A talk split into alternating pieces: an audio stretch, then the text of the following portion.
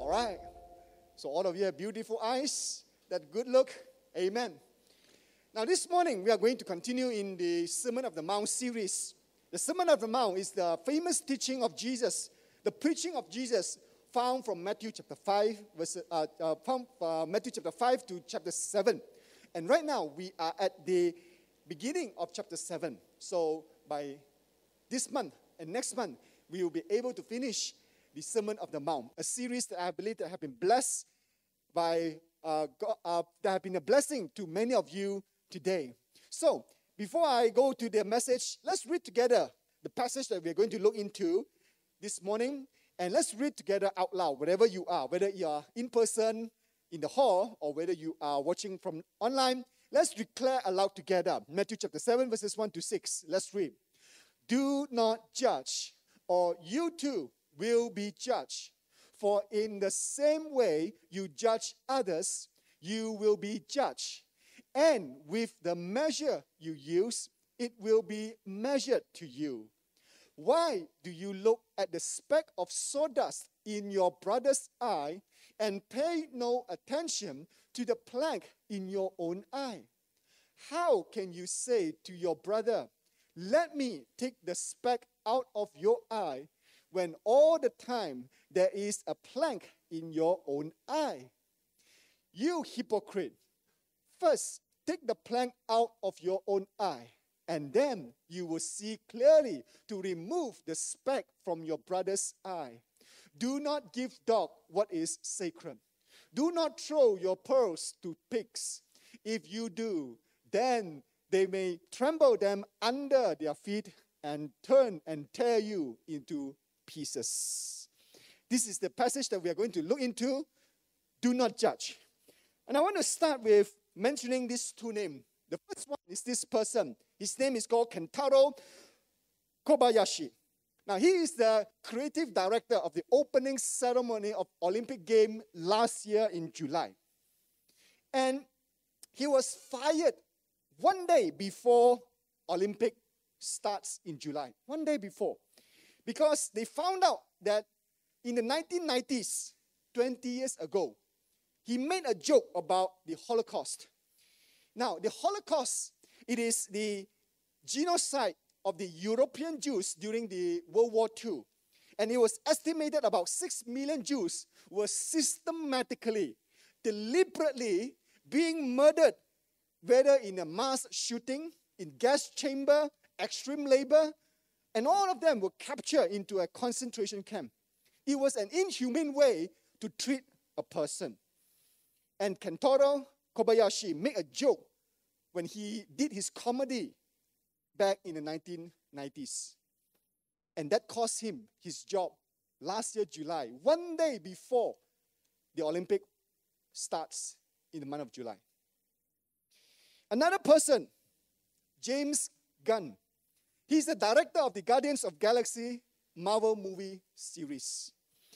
After directing a very successful box office MCU movie, Guardians of the Galaxy, a series of his old tweets, which is about 15 to 20 years ago, resurfaces. And it talks about his own personal opinion about dirty jokes, rape, racism, and some of the offensive remarks about AIDS, 9/11 attack. He also mentioned about the Holocaust. And all this resurfaced 20 years ago, the things that he said. People dig it out, and it was re-mentioned in the social media. And consequently, he was fired to be the director of the Guardians of the Galaxy series. Now, when we mention these two persons, there are many more examples that I can quote. But as I mentioned these two persons, they are people who are creative. They are people who are hardworking. But because of what they have done in the past, people dug it out. People knew what they did. And so the world seems to have caught on to the culture, to what we call as the woke culture. Now, what is the woke culture? Woke obviously comes from the word wake. But the word woke means that you must be alert, aware, whether in political or cultural sense, the racial prejudices, social discrimination, and injustice that is happening among us, whether in the past or in the present. So this is something that I hope that you will take note of, the woke culture, meaning that you will be able to know what is happening and to be able to engage and know what is happening meaningfully and have enough in-depth to know what is happening, the woke culture. So the woke culture seems to be catching on because of so many social media in the past that people have voiced out whatever they want to say, and many years later, you are held accountable to what you post on a social media or to what was recorded in the past and being used to you now, whether to your advantage or your disadvantage. Now, woke culture can be something good because it brings awareness of what is happening, what has happened in the past, and how it affects the present. But at the same time, we know it can also be used as a tool to discriminate, to cancel another person. And it gives rise to another culture called cancel culture, whereby after knowing what you have done, there may be a group of people or in a larger public space that people begin to discriminate you, to judge you, and also to stay away from you and to do something to boycott you, and you affect you, whether personally, emotionally, financially, in your career. And this gives rise to the cancel culture. If woke culture is not used or done properly, it may give rise to divisiveness and contention. And therefore today, as Christians, the issues such as justice, righteousness, it is close to our heart because in some sense, woke culture resonates with us as Christians because we desire to see justice and righteousness to prevail on earth. And we always need to bear in mind that it is not just our social culture that we want to see happening. We want God's justice, God's righteousness to prevail, not just our own culture. So it is justice and righteousness that is based on the word of God that we want to see happening, not just the world's culture. And the issue here is how do we respond when we meet with the woke culture and the cancel culture? How do we judge?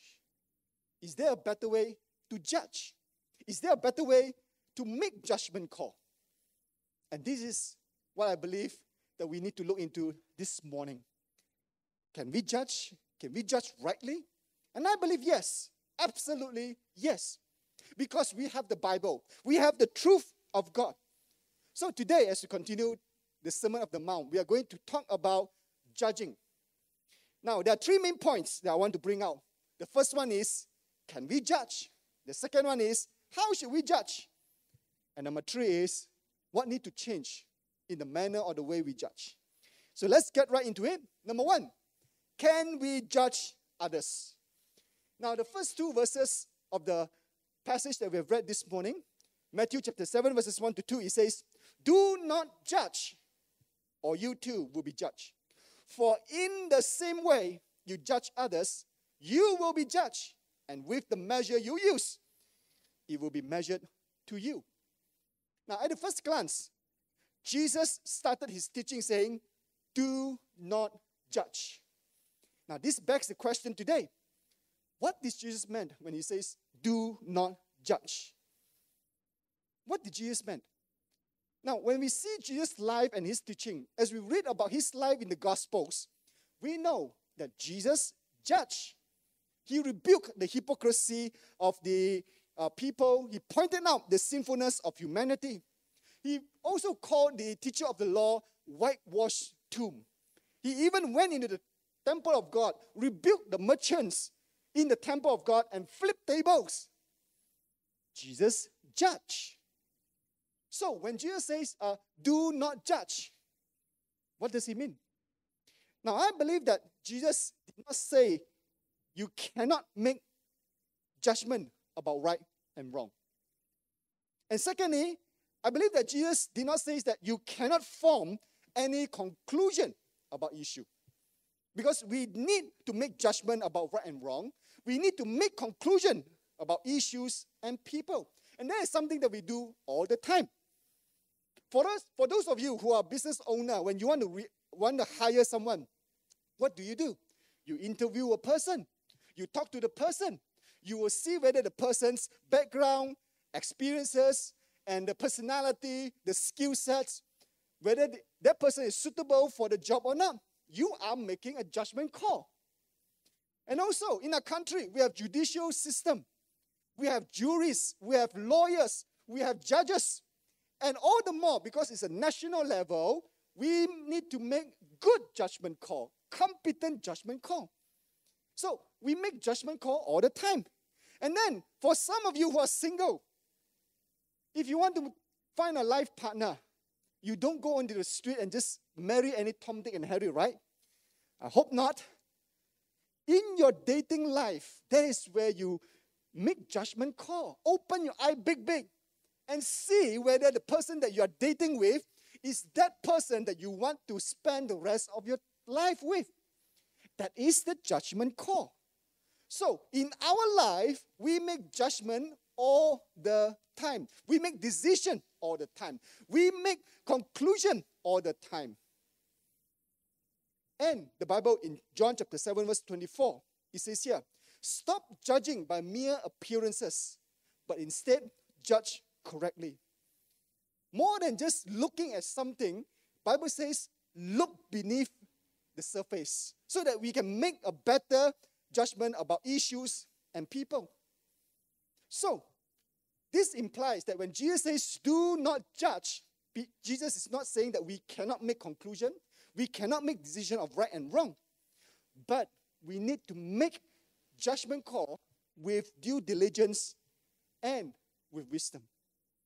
So, when Jesus says do not judge, Jesus is actually saying that he is against judgmental spirit, the attitude of condemning, patronizing, condescending, looking down at others. This is what Jesus is against. He is against a self-righteous attitude. The attitude that we thought that we are better, more intelligent, holier than you. Because of my status or my skin color, I have a higher status or more supreme than you. I have more entitlement than you.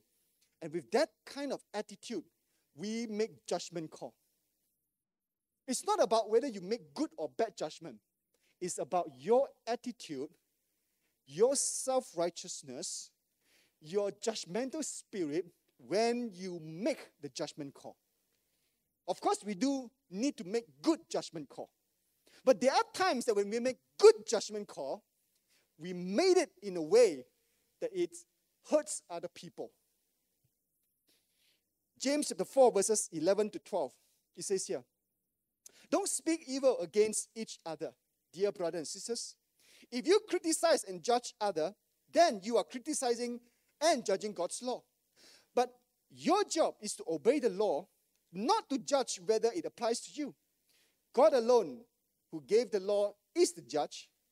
He alone has the power to save or destroy. So what right do you have to judge your neighbor? Now here, God is asking us and says that we do not have the right to judge. But again, bear in mind, it doesn't mean that we cannot make conclusion, we cannot make decision. It means that we do not condemn others and we do not patronize others. So Jesus is not against making good judgment because we need to make good judgment all the time. He is against the self-righteous, judgmental spirit of a person. And also for the Matthew chapter 7 verses 1 to 2 that we have just read, it says that there are two reasons why we do not judge others with a critical spirit. Number one, it says that everyone will be called to give an account of their conduct on earth before the Lord. 2 Corinthians chapter 5 verse 10, For we must all stand before Christ to be judged. We will each receive whatever we deserve for the good or evil we have done in this earthly body. Why do Jesus says we do not judge? Because we will be asked to give an account of what we have done here on earth. God will hold us accountable to what we say, what we have done, and the motivation of our hearts. God will judge our spirit and our attitude. So, our earthly deeds, what we have done on earth, will affect us in our heavenly consequence. And this principle is seen throughout the entire Sermon of the Mount. For example, back in chapter 6, verses 1, Jesus says, do not do your good deeds just to be seen by others or admired by others. If you do so, you will lose your reward in heaven. What you do on earth will affect your reward in heaven. And then verse 6, chapter 6, verse 6, Jesus says, when you pray, pray to the Father in secret or in private, and He will reward you. What you do on earth will have heavenly consequence. And verses 19 to 20 in chapter 6, do not store your treasure on earth. Store your treasure in heaven. Again, what you do on earth will affect your heavenly reward. There will be a heavenly eternal consequence. So our action and our deeds on earth does have an effect and consequence, whether good or bad, in our eternal destiny. Now, of course, it will not affect our salvation. Salvation is by the grace of God. You and I will still be able to go to heaven if we sincerely, genuinely repent and follow Christ. But that is not the full stop. Because many of us, we have this thought that, well, as long as I believe in the Lord Jesus Christ, as long as I can go to heaven, that's good enough. Yes, that is good. But the full stop doesn't happen there. After believing in Jesus, God says, work out your salvation with fear and trembling. Meaning that we need to let God's transformation work, God's sanctification, to come and change us from the inside out. And that will affect our reward in heaven. Now, the motivation is not to get more reward in heaven. The motivation is to let God change us so that it will be a life pleasing unto the Lord on earth. There is a purpose why God let you live and not immediately die the moment you accept the Lord Jesus Christ. God let you continue to be on earth for the purpose of glorifying His name. But is our life glorifying God on earth? So, what we do on earth will affect our heavenly reward.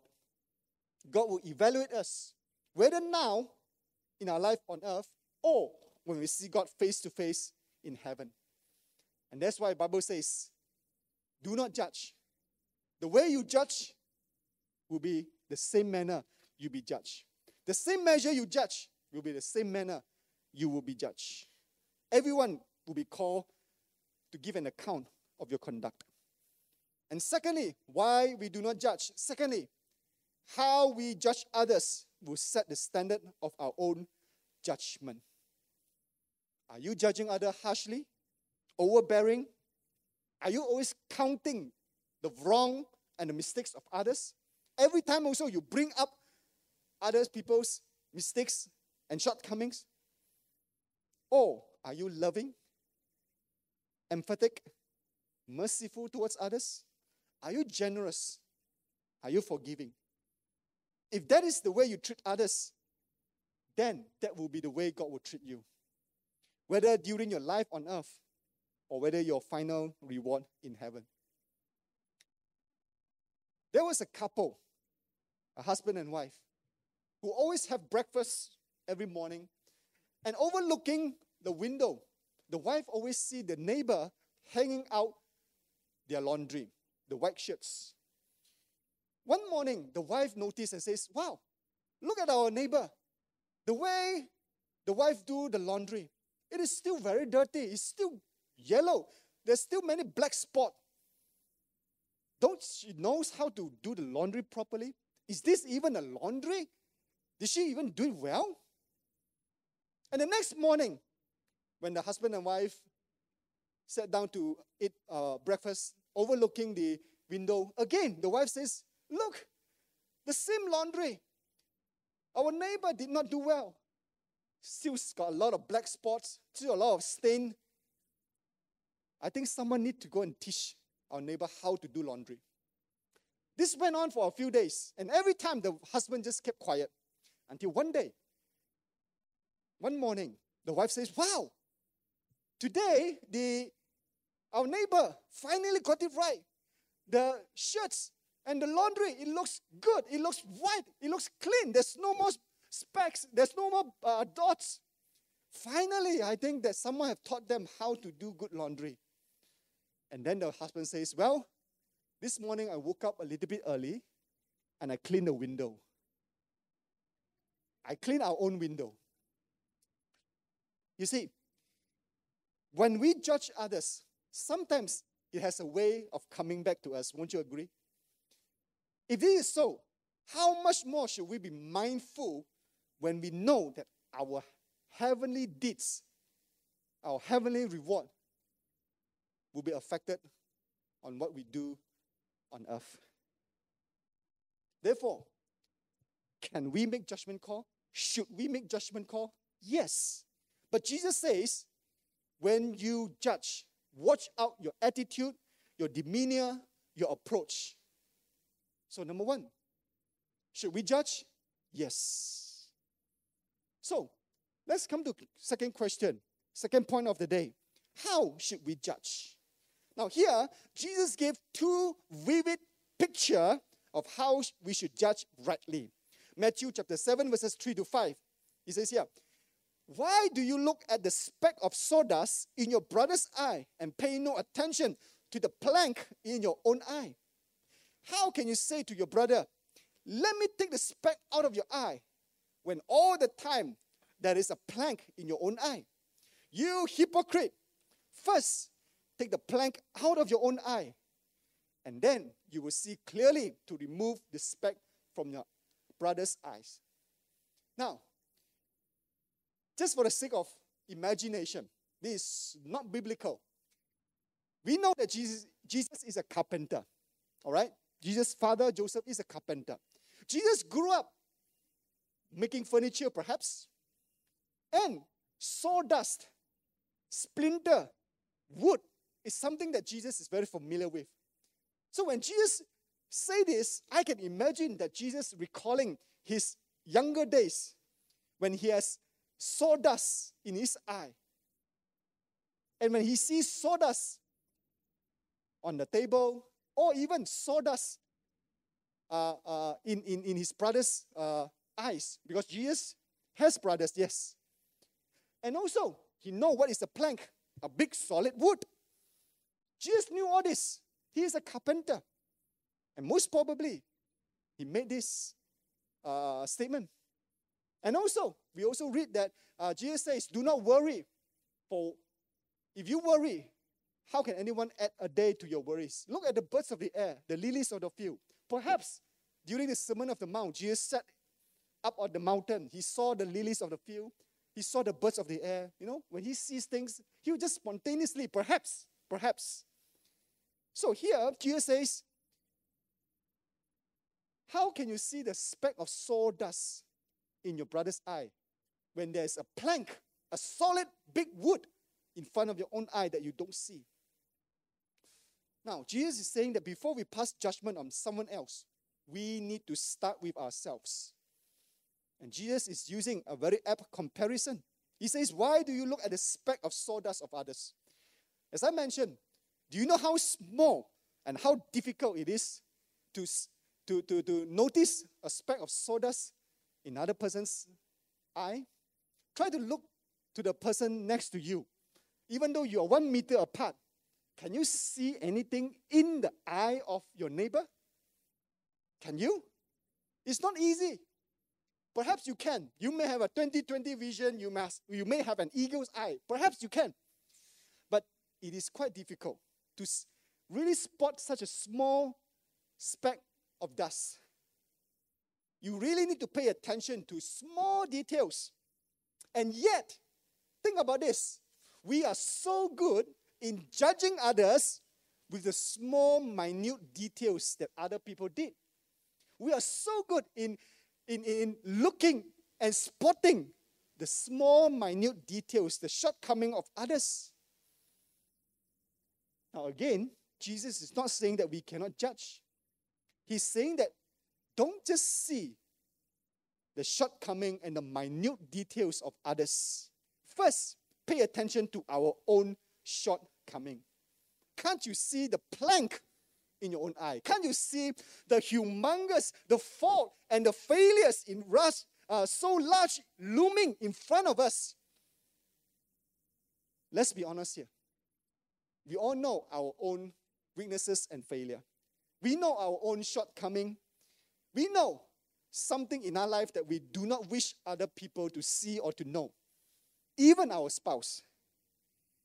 And we know what is going on inside us.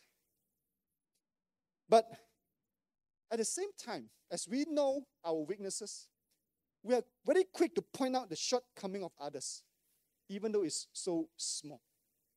And that's why, how should we judge? The first is to have humility. Judge with humility. To have the humility to see our own shortcoming. Humility to acknowledge that we too have our own shortcoming. How do we judge with our own shortcoming? Let me suggest two things. Number one, examine ourselves with the Word of God in prayer. Word of God in prayer. Every time you hear a sermon, do a Bible study, take a deliberate time, deliberate action to apply and to obey the Word of God and to examine ourselves. To examine our character, our attitude, our spirit. Every time you come to the Lord's table for Holy Communion, take time to examine our spirit, our attitude, and our own character. Ask God to reveal to us our shortcoming through prayer. And that's why prayer is always important to go together with the Word of God. The Word of God revealed to us, the prayer will give us the power. Both must work hand in hand. That through prayer, we respond to the voice of God and the prompting of Holy Spirit for us to change. And this must work continually in our heart. It's not just about one or two time kind of spiritual exercise. All the time until we die. There's something that we need to do. Examine ourselves with the Word of God and in prayer. And that's why every time when we have Sunday message, we always end with a reflection question so that we will take away something concrete to have an action, to have a reflection about our own life. And I hope that you will take this seriously, that we will not just be listener of the Word of God, that we will be a doer of the Word of God. If you want to judge with humility, start by acknowledging our own shortcoming and start by judging ourselves with the Word of God in prayer. And secondly,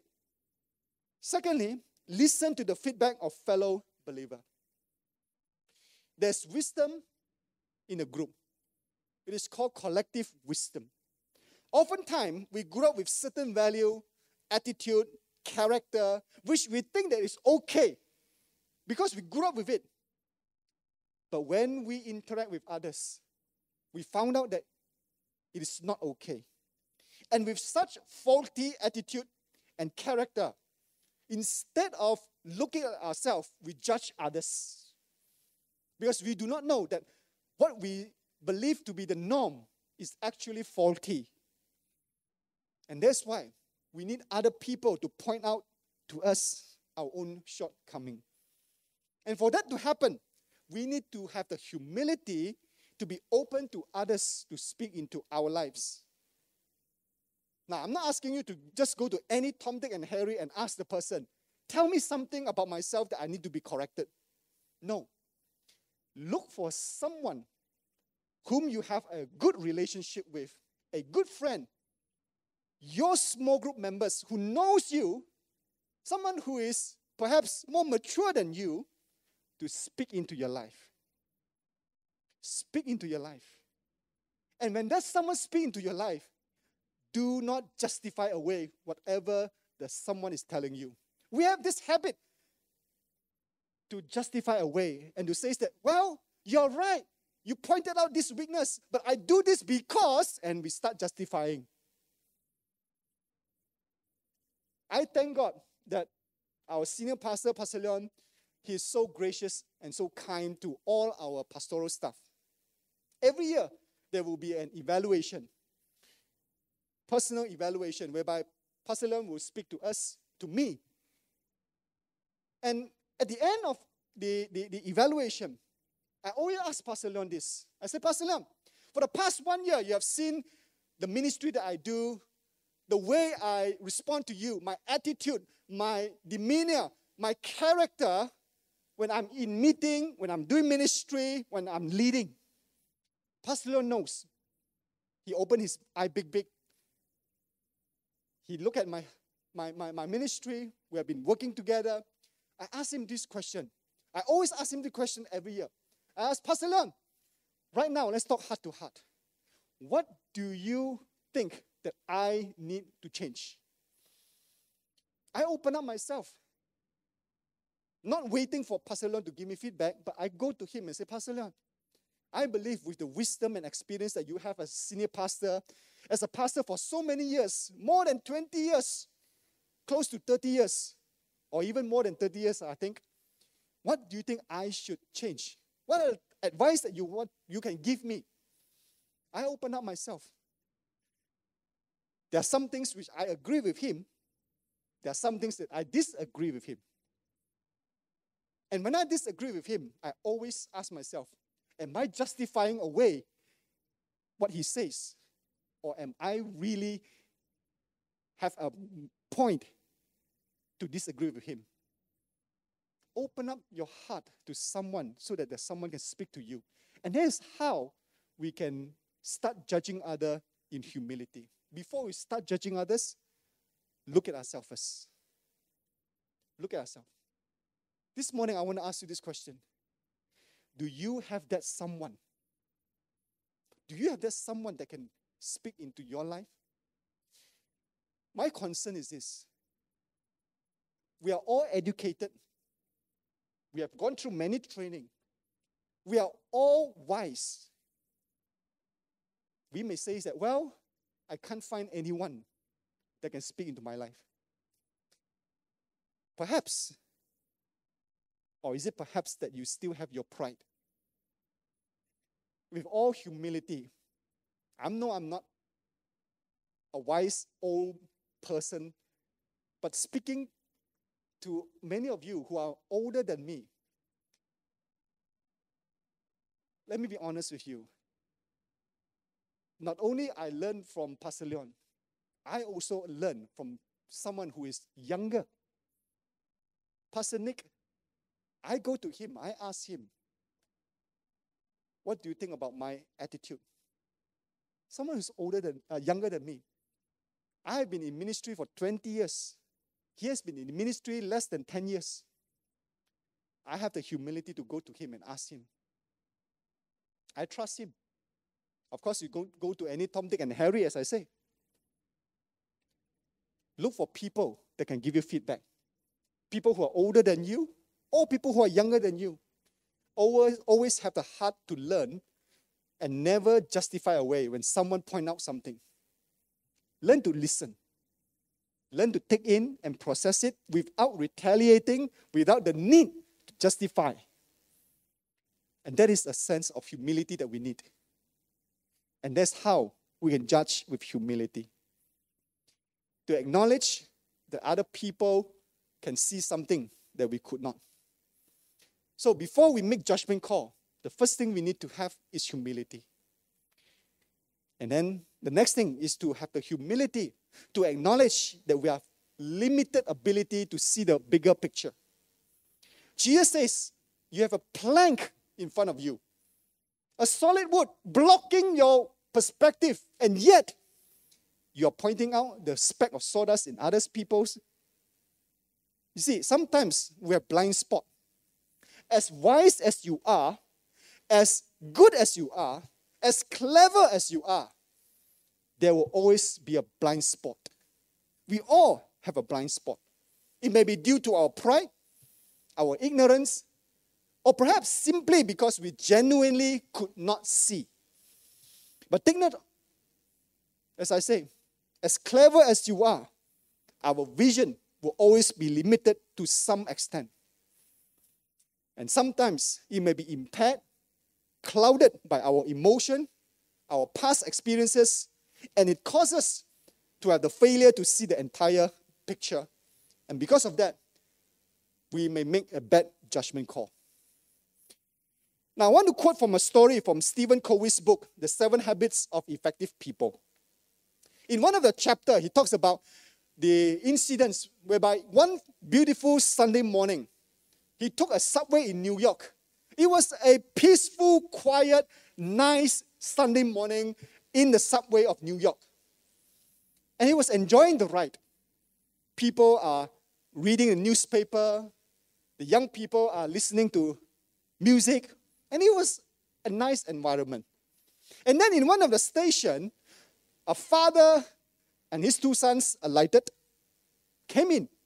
And the father sat next to Stephen Covey. The father sat next to him and he just closed his eye and started sleeping.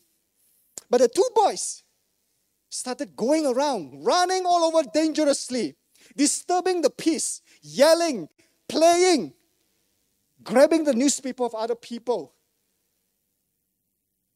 For some time, Stephen Covey was patient. And as this go on and on and on, Stephen Covey began to lose his patience. And since he cannot tahan anymore, you know, Malaysianize it, tak boleh tahan lah. With his impatience, his irk, he's irritated. With that kind of tone, he looked to the father who sat next beside him. He asked the man, he said, "Sir, I noticed that your two boys are running around and disturbing others. I wonder, couldn't you control them more?" And the father opened his eyes as if that he saw the situation for the very first time. The father looked at Stephen Covey and he says, "Yes, I know I should have done something. But we have just came from the hospital whereby the mother of these two boys, my wife, have just passed away. I don't know what to make of it. And I believe that the two boys also do not know how to cope with it." With this, Stephen Covey immediately changed. He says, "Knowing this, my emotion changed, my attitude changed, my perspective changed." He says, "Everything changed because I see clearly." Now, every one of us, we need to judge. Is Stephen Covey wrong in asking the father to control the son? The father needs to control the son. Stephen Covey did the right thing. But sometimes I want to bring out this illustration to say that when we judge, sometimes we could not see the whole picture. And therefore, our judgment call may not be complete. It may not be wrong, but it's not complete. And as a result, it may affect others. That's why Jesus says, "First, take out the plank of your own eye so that you can see clearly to remove the speck of dust from your brother's eye." We need to see in a clearer picture. Acknowledge that we cannot see everything. And therefore, when we make judgment call, we need to always seek to see the bigger picture and to always let ourselves know that there may be some area that we may not be able to see. To have that kind of grace and mercy for ourselves and for others. We need to make good judgment call. Make it with grace and mercy. We need to speak the truth and to speak it in love. And that is what we need to do. And therefore, with such humility of ourselves, mirroring our own character, and also the humility to see from other people's perspective. And that is how we need to judge today. Listen to the feedback of other people, and also be gracious and merciful in how we judge other people. Number one, judge with wisdom. That's how we should judge. And number two, we need to judge with wisdom. Now, let me read to you Matthew chapter 7, verse 6. Do not give dogs what is sacred. Do not throw away your pearls. Do not throw your pearls to pigs. If you do, they may trample them under their feet and turn and tear into pieces. Now here Jesus is using a very strong words. He used example of dogs and pigs. Let me put some context here. We are talking about Jews. Jews during Jesus' time. To the Jews, dog is unclean animal. Pigs, they are unclean animal. Just like the Muslim, pigs are unclean animal. Imagine an imam using a story and says, pigs. So that is the sentiment that Jesus is trying to bring out. Unclean animal. Dogs. The understanding of dogs for the Jews is very similar than Chinese. When we talk about dogs, what do you think about? In Chinese means that running dog, literally, meaning that you are betrayal. You are coward. You are infidel. That's the understanding of the Jew about dog. Whereby pigs, haram, unclean. Now Jesus used these two animals, dogs and pigs. He says, do not give dogs what is sacred. Do not throw your pearls to the pigs. Now dogs and pigs during Jesus' time, even though it's domesticated, it is still wild animal. And that's why he said, if you do, they may trample them under your feet and turn and tear you into pieces. And so, Jesus is saying that if you judge, you need to judge with wisdom.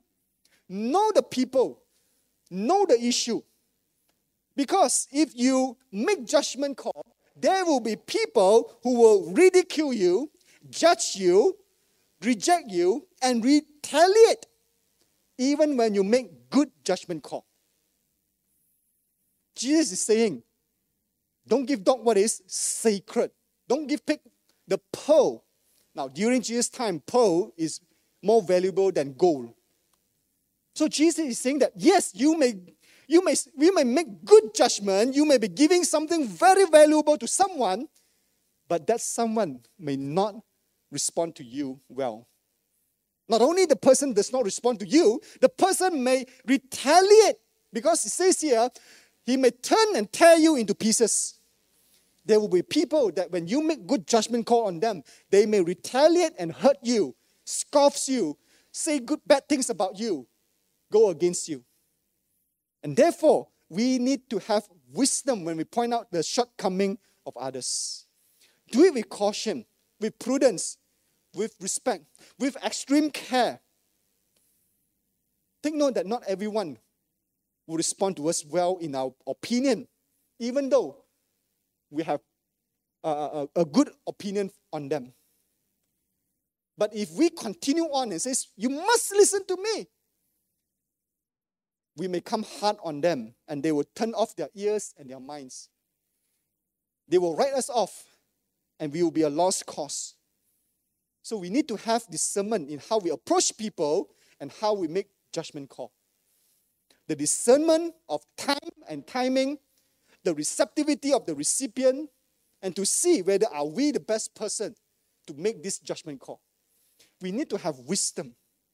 Just because we are older, wiser, more intelligent, that does not necessarily give us the permission or the right or the credibility to make that judgment call and speak to other person.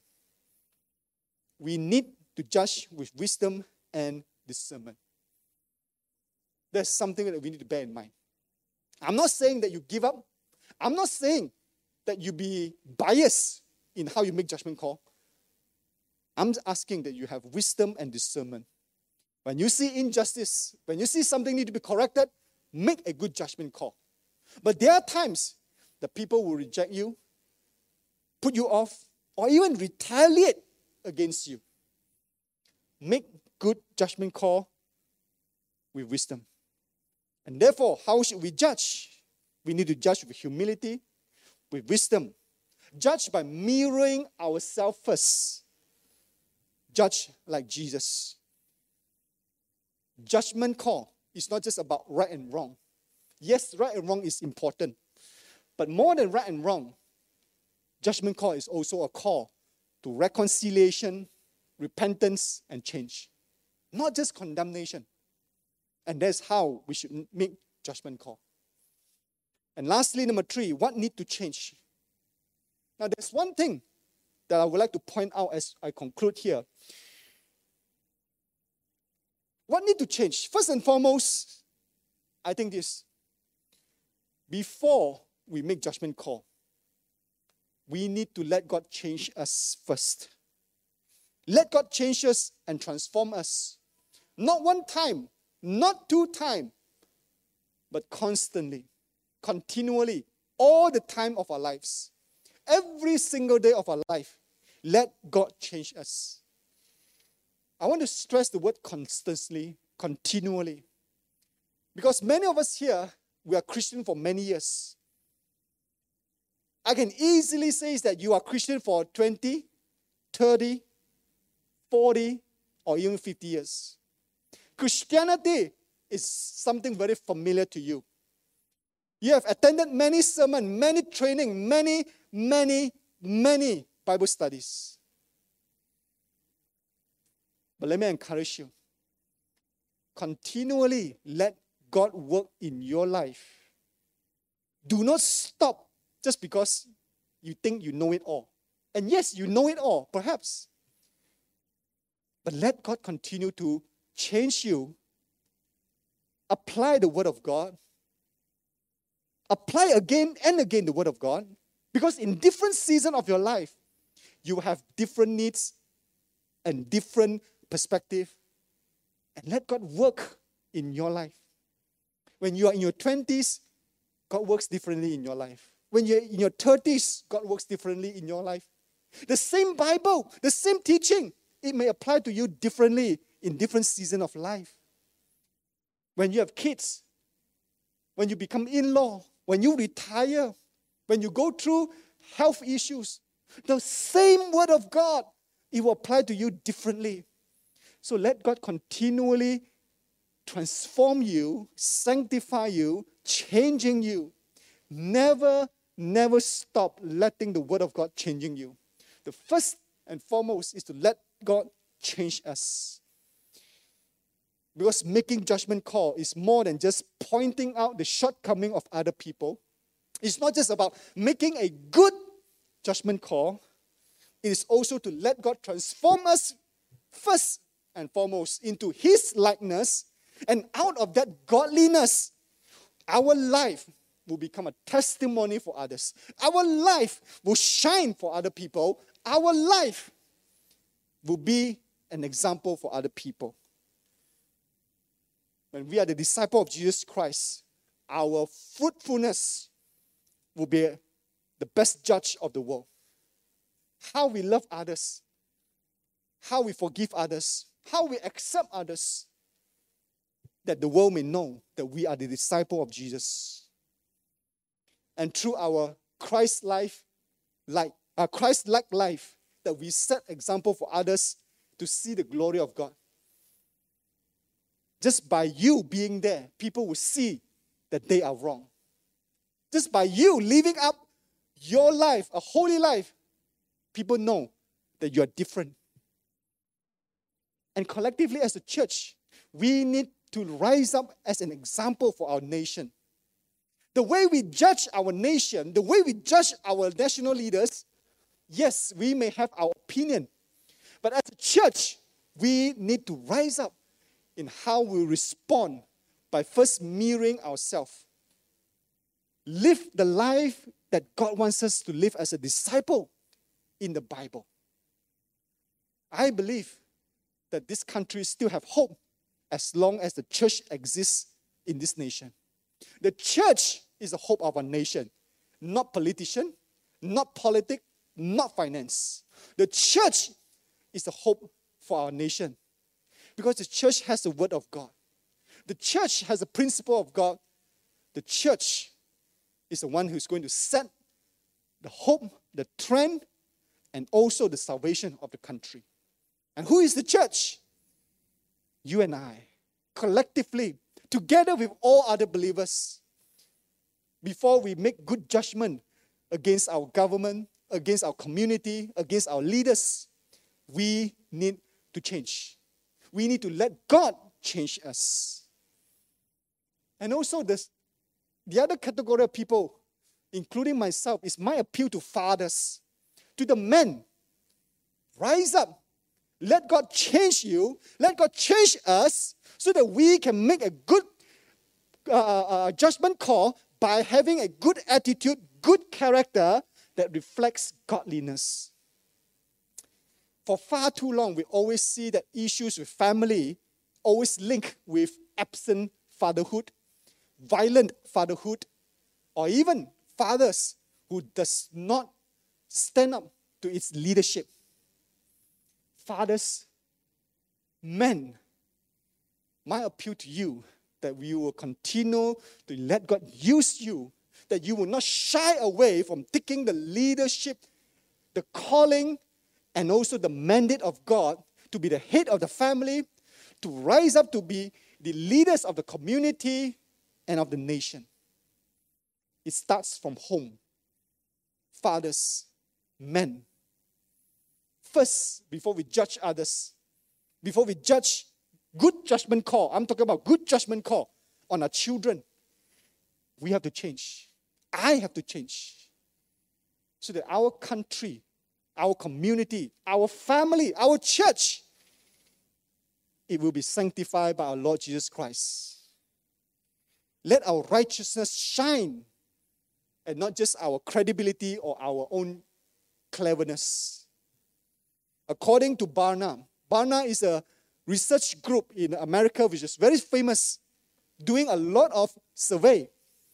According to Barna's survey, young adults do not attend church because they see Christian as judgmental, critical, and hypocrite.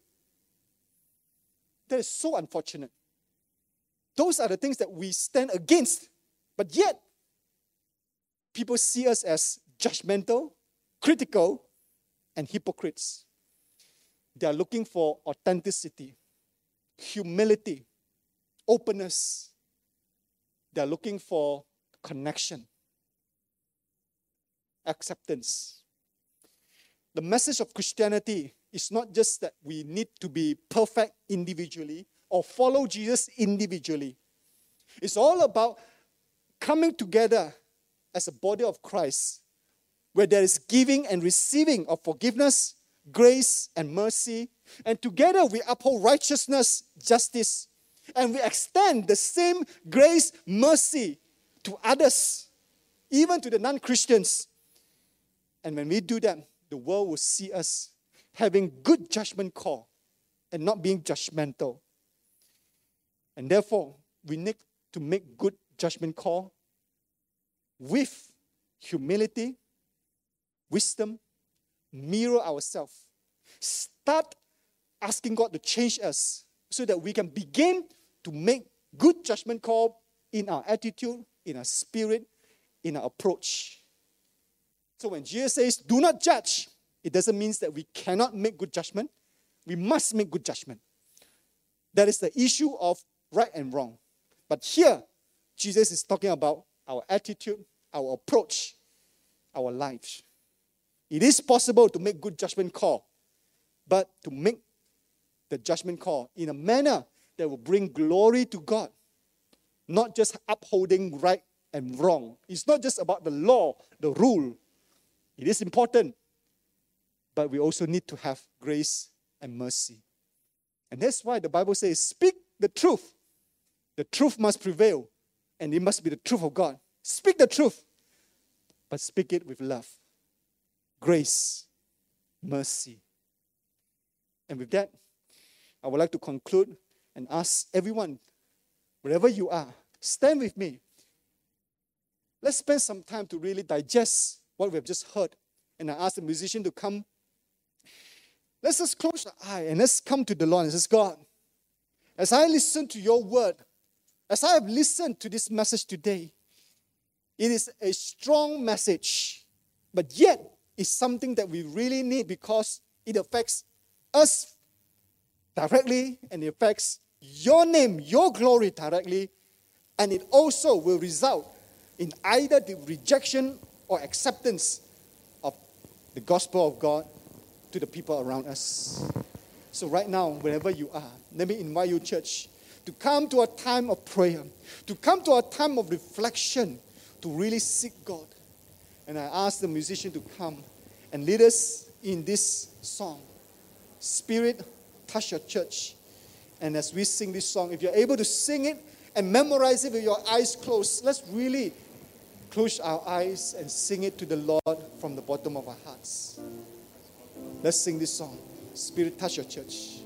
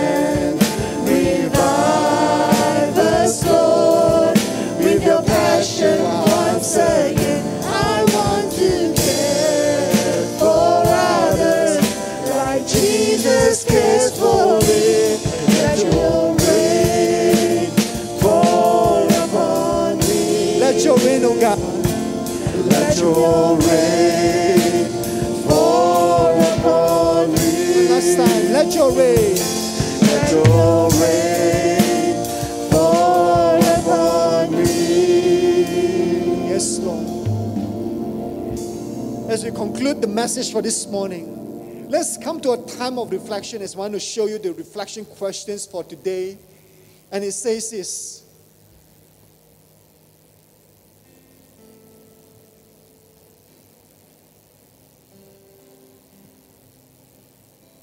Number one, how are we judgmental in the way we make judgment call?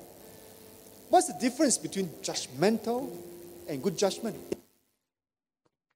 Number two, how can we change in the way we judge and make a better judgment call? What needs to change personally in our lives? And number three, how the Word of God, the leading of Holy Spirit, and listening to others' feedback leads us to making a better judgment call. With these three questions, I hope that you will really take time to look at our own selves, to share this in your small group, and to edify and support and encourage one another. Let's come to the Lord in prayer. Father Lord, as we have heard your word, it says, do not judge. We know it's important to make good judgment call based on the Word of God and the wisdom of the Bible. But this morning, help us to examine our own heart. Help us to examine our own life, that there will be humility as we make judgment call. Yes, we are not perfect, and we cannot wait until we are perfect before we make judgment call. And therefore, as we live, as we make judgment call, we need to stay humble before you. We need to be in a community of faith whereby there's giving and receiving of feedback and encouragement to point out the shortcoming of one another, to repent together, to reconcile together, and to grow together.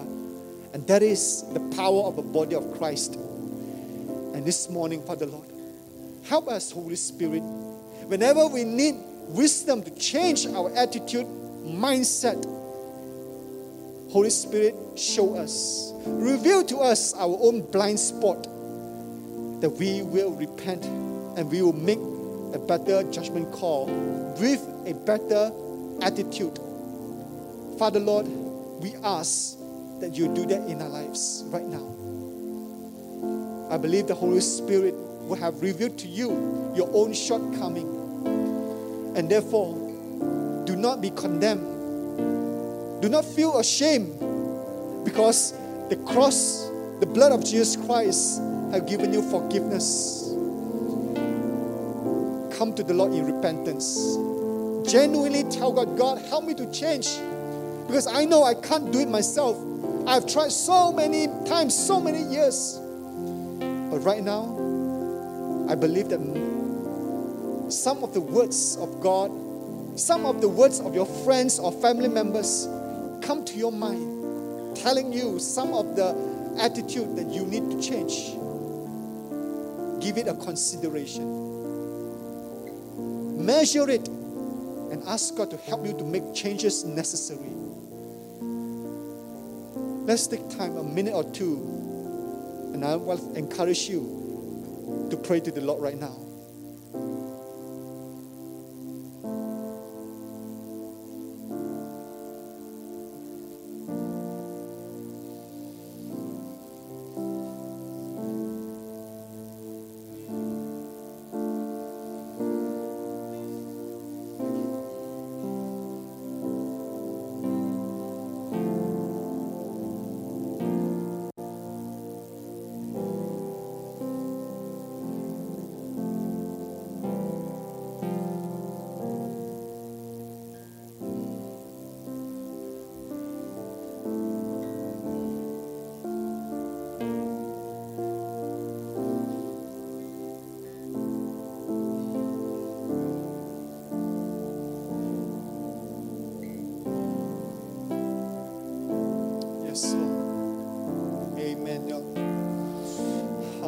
Father God.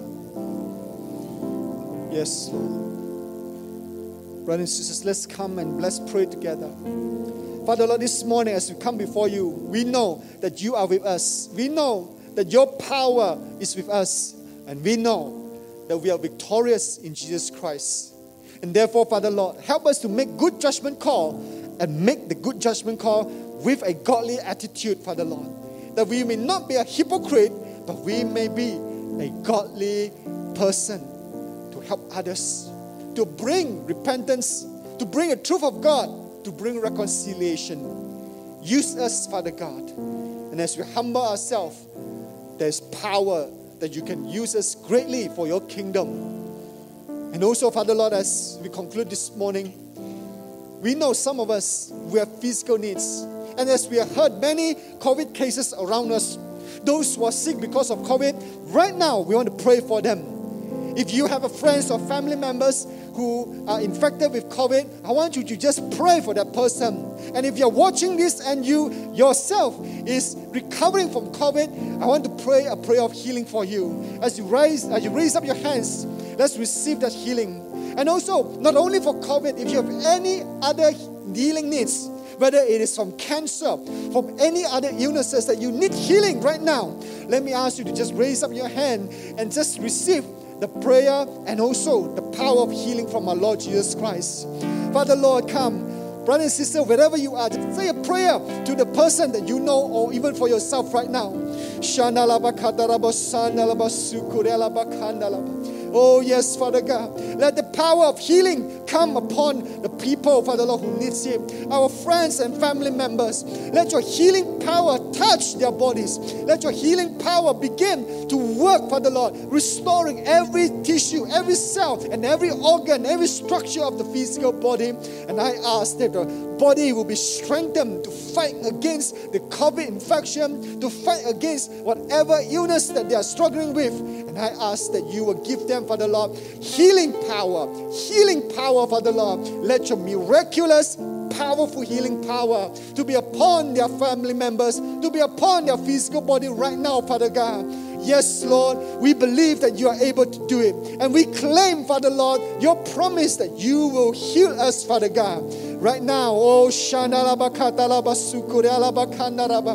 yes, Lord, let your healing power sweep through this place. Let your healing power sweep through this country, the entire world, Father Lord, bringing the peace, bringing the comfort in their physical body, in their mind, in their soul right now. Receive it in Jesus' name. Receive it in Jesus' name. Oh, Shandalaba Kataraba Sandalaba Sukuralaba. Yes, Lord. Let your healing power flow, Father God. Let your healing power flow, oh God, right now. Yes, Lord. And also for the family members who are in close contact, or any one of us who are in close contact, we ask that you protect us, Father God. And for us who needs to travel to work, I pray that you will keep us safe also in our coming in our going out, in everything that we do, Father God. Protect us, O Lord, because we know you are our Father in heaven, that your protection, your provision, it will be the best for us, Father God. That we will respond by faith, Father Lord, in our life, not fear, O God. That we will have the peace in our heart, even though we know that we may be in close contact, we may be infected with COVID, that we have peace in our heart because God is with us. God is with us. The presence of our Lord is with us, Father God. And by that, we know for sure that there's hope in our life, oh God. There's healing. Oh Lord, protect us. Provide for us, oh God. Heal us, oh Lord. Give us faith, oh God, as we come in and out, that we will not be governed by fear, worries, anxieties, but by faith, O Lord, we do our part. We do our measures. But most importantly, the protection of God, the power of God in our lives, O Lord. Thank you, Father God. All this we ask and we pray in Jesus' name. And everyone says, Amen, Amen.